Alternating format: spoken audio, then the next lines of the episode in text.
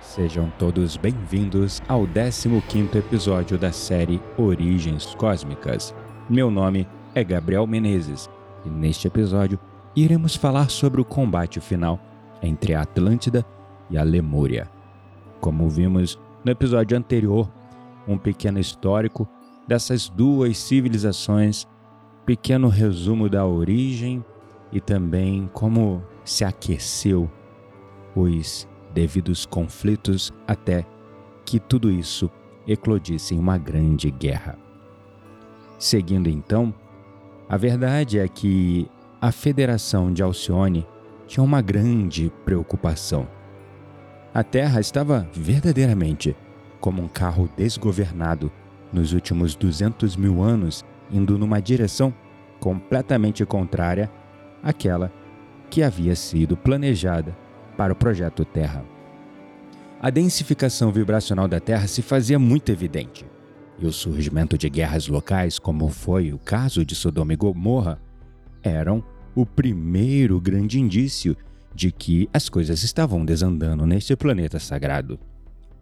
Ficaram para trás os gloriosos dias em que a ascensão aos planos superiores era motivo de júbilo e aspiração diária entre todos os seus indivíduos. Aqueles que permaneciam aqui no plano material ou na terceira dimensão, se é assim que você prefere chamar, se comunicavam com seus entes queridos ascendidos, fazendo isso com total naturalidade. Antes, não havia trava alguma e tudo fluía, mas agora, neste momento de inquietações e densificação, esta comunicação estava restrita somente às escolas de mistério as escolas iniciáticas. Muitos passaram a usar o serviço dos mestres dessas escolas de mistérios para mandar mensagens aos seus entes queridos ascendidos, já que a maioria por si só não conseguia mais fazer isso sozinhos, pois estavam muito densificados. Um indivíduo que era considerado normal nos tempos gloriosos da Lemúria e da Atlântida, antes da densificação, agora era considerado um verdadeiro mestre. E a densificação vibracional já começava a modificar a biologia no físico de cada indivíduo. Os espécimes arianos, que costumavam medir em média 4 metros, às vezes 6 ou 7, estavam diminuindo a sua altura de geração em geração. O mais triste de tudo foi que tentaram reverter essa degeneração geneticamente, quando na verdade a origem disso era espiritual.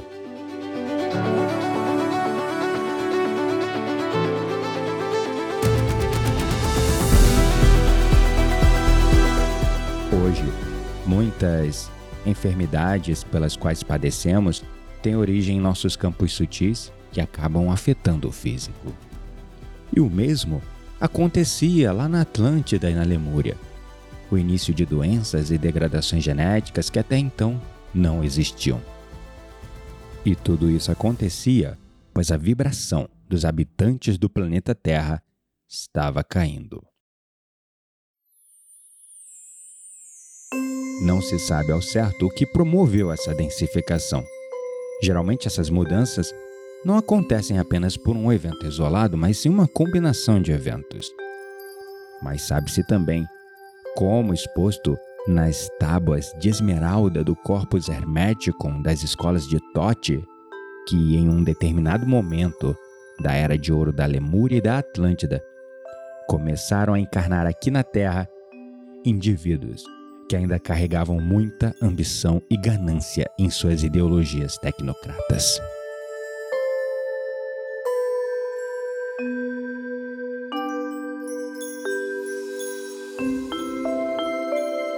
na Lemúria e, sobretudo, na Atlântida, estes seres aqui encarnados e mesmo outros seres que aqui já estavam se deixaram seduzir pelos avanços tecnológicos e começaram a se entregar a uma corrida insana pela tecnologia.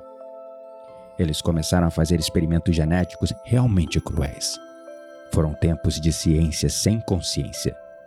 Sabemos que o avanço tecnológico sem o devido avanço moral leva ao caos.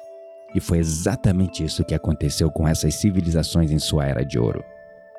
Houveram conflitos entre cientistas e sacerdotes, sendo estes últimos, por fim, ignorados e desdenhados no melhor dos casos, e em algumas vezes foram mesmo assassinados. Posteriormente também houveram choques entre os clãs sacerdotais, alguns mais espirituais e outros amigos do poder e dos cientistas. Devido a essas disputas, um fim dramático se aproximava.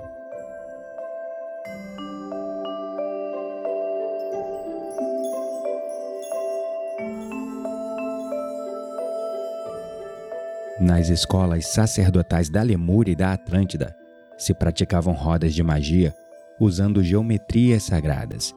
Mas neste ponto da história esquecida de nosso planeta, muitos mestres começaram a manipular seus discípulos e pupilos, pois se deram conta de que podiam não somente guiar as energias dos demais, mas também eram capazes de apossar-se delas, recarregando-se com a energia alheia e acumulando assim muito poder. E essa foi a porta de entrada para o início da prática da magia negra como ferramenta de poder, manipulação e de controle por parte das elites científicas e sacerdotais que não operavam dentro da lei do amor, mas sim dentro da lei da ganância, do poder, da ambição. Essa sede de poder inclinou a balança definitivamente para a densificação Atlante. Muitos canalizadores comentam que tanto Atlântida quanto o Egito caíram em um dado momento na magia negra e puseram assim tudo a perder de maneira irreversível.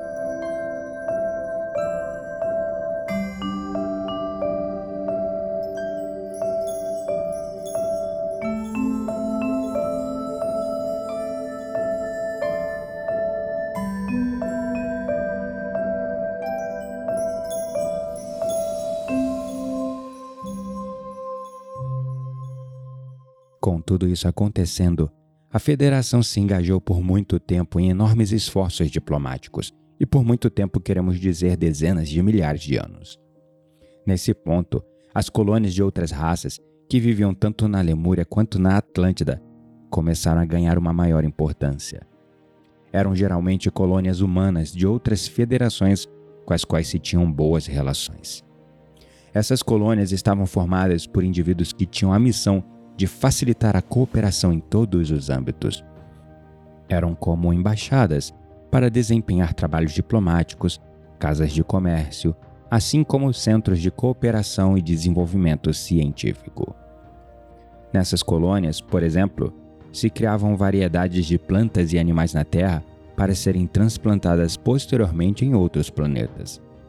A Terra foi eleita como um planeta sagrado, um jardim de vida, e por isso nosso planeta era como um laboratório biológico sem igual neste quadrante do universo. Essas colônias, em coordenação com Alcione, executaram por muito tempo trabalhos de mediação para gerenciar e reconduzir possíveis conflitos que pudessem acontecer. Se haviam passado uns 450 mil anos desde a destruição Anunnaki de Sodoma e Gomorra, a colônia andariana de Sirius. Os esforços e avisos de Alcione fez com que os Anunnakis fossem auditados mais de perto em seus movimentos, e por isso eles se dedicaram, sob o comando de Enlil e Enkiu, a fortalecer suas bases africanas no Egito e Cáucaso e no Oriente Médio, onde haviam enormes portais naturais que facilitavam as viagens interdimensionais. No terreno diplomático, as antigas disputas com as hordas de Satã no plano astral ou quarta dimensão cessaram definitivamente começaram a se conscientizar de que deveriam conviver com as diferenças, tiveram que aprender a se tolerar e, apesar das relações estarem muito longe de uma amizade, começaram a colaborar em projetos genéticos em algumas ocasiões. Considerando este ponto em comum, tanto a Ordem Satânica de Orion quanto a facção Anunnaki haviam formado parte do passado da Ordem de Geneticistas a serviço de Lúcifer e da Fonte. Essas similaridades que tinham entre si fez com que, através do tempo, eles estabelecessem uma convivência mais harmônica. Enquanto os demais povos, os Anunnakis tiveram boas relações com os Atlantes, já que estes, por sua vez, estavam cada vez mais afastados de Alcione. Em sua densificação, admiravam o poder tecnológico e militar Anunnaki. Apesar da diferença racial, afinal, a maioria dos Anunnakis eram reptilianos enquanto os Atlantes eram humanos, estes dois povos começaram a desenvolver algumas sinergias e observar que tinham cada vez mais pontos em comum. A colaboração entre eles, ao longo dos milênios, foi ficando cada vez mais estreita, e no fundo, crescia um certo desejo Anunnaki de uma terra de raças totalmente pleiadianas, porém livres da Federação de Alcione. Houve um longo período de Guerra Fria entre a Lemúria e a Atlântida. Ambos os lados se lançaram em uma busca frenética por tecnologias armamentistas. A partir de Alcione, se via com muita preocupação essa crescente tensão. Durante dezenas de milhares de anos, se viveu abaixo de um clima tenso com duas civilizações humanas inimigas altamente militarizadas, sobretudo a Atlântida, que cada vez mais e mais se densificava na ciência sem escrúpulos e na magia negra. Era um cenário verdadeiramente desanimador, amedrontador e muito, muito difícil de reverter. As elites dominantes estavam cada vez mais embriagadas de poder. E em um dado momento, difícil de enquadrar temporalmente, mas que podemos aproximar em algo em torno de 320 mil anos atrás, iniciou-se finalmente o conflito.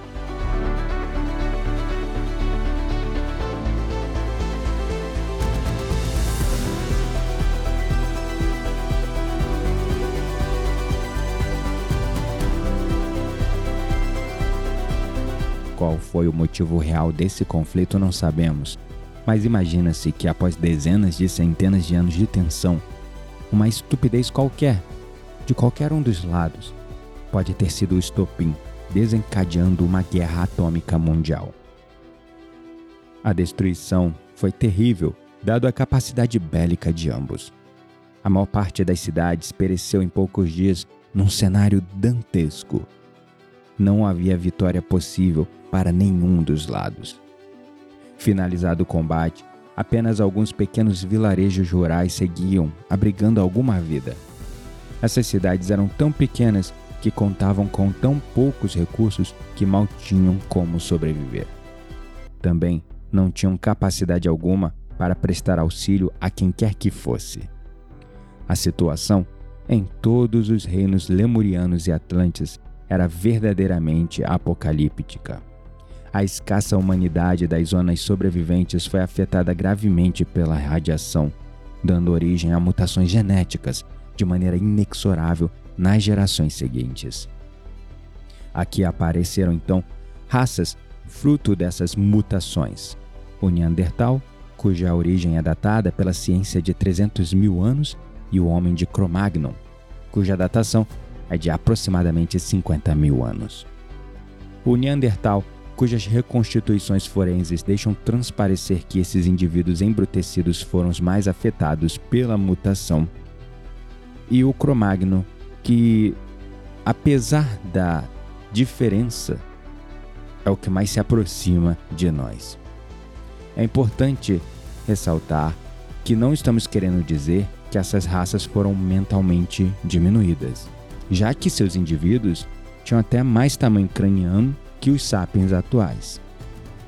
Poucos grupos dessas raças mutantes sobreviveram, e aqueles que sobreviveram constituíram povos e tribos que tiveram que recomeçar praticamente do zero, já que todo o conhecimento de seus antepassados estava perdido, e não se sabe se houve contato deles com os sobreviventes arianos que foram os menos afetados pela radiação. Por aquelas épocas, ocorreu a primeira imigração dos Neandertais para a Europa de forma bastante rudimentar. A controvérsia maior está no homem de Cro-Magnon, já que a ciência data entre 30 e 50 mil anos atrás, sendo essa data relativamente recente. A razão pela qual esta saga defende que eles também são produtos de mutação genética pela radiação é que essa raça era descendente de lemurianos e atlantes que viviam nas zonas hiperbóreas, e por isso foram menos contaminados que os demais. Nessas épocas, essas zonas não estavam cobertas de gelo e eram terras de bosques exuberantes. Nos mitos visigodos, a referência de uma Groenlândia de campos e bosques verdes antes da última glaciação. E por essas zonas hoje estarem completamente cobertas de gelo, se torna quase impossível da ciência atual encontrar fósseis do homem de Cro-Magno com datações mais antigas. Os únicos fósseis que temos acesso foram daqueles que emigraram para a Europa em tempos mais recentes.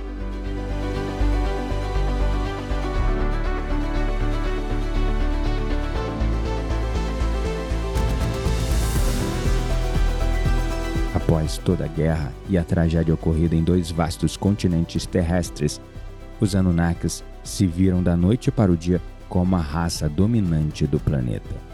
Situação esta tão sonhada que agora estava ao alcance de suas mãos. A Federação de Alcione se viu obrigada a reforçar laços diplomáticos com os Anunnakis, visto que eram agora a única raça com tecnologia e infraestrutura suficiente para seguir no desenvolvimento genético do planeta Terra no plano material. E aqui então finalizamos o 15 episódio da nossa série Origens Cósmicas. Nos vemos em breve no próximo episódio. E caso tenham dúvidas ou inquietações, não deixem de compartilhar aqui nos comentários.